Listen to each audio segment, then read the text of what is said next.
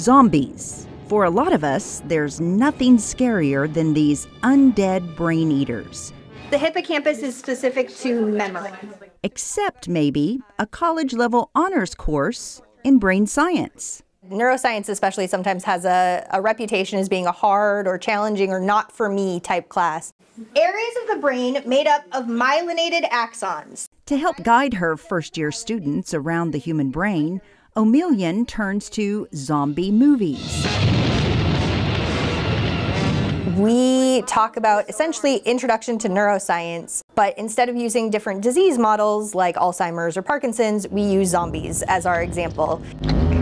Studying zombies helps students sink their teeth into neuroanatomy by learning how damage to the brain can affect behavior and personality.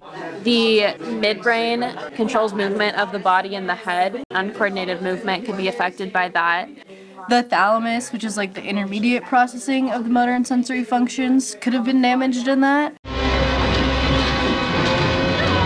Once the students have wrapped their brains around zombie behavior, they go to work plugging science facts into science fiction. The students work in small groups and they take a zombie movie that they've selected and they edit in facts about the brain and the nervous system. If there's a zombie on the screen who's having a hard time walking, they'll put in facts about what's happening in the motor cortex and how the brain controls movement. And so they'll edit all of that in and then we do a five night movie showing where each group shows their movie. And last year we had over 400 students attend. So I think that using zombies to teach about neuroscience is basically a no brainer.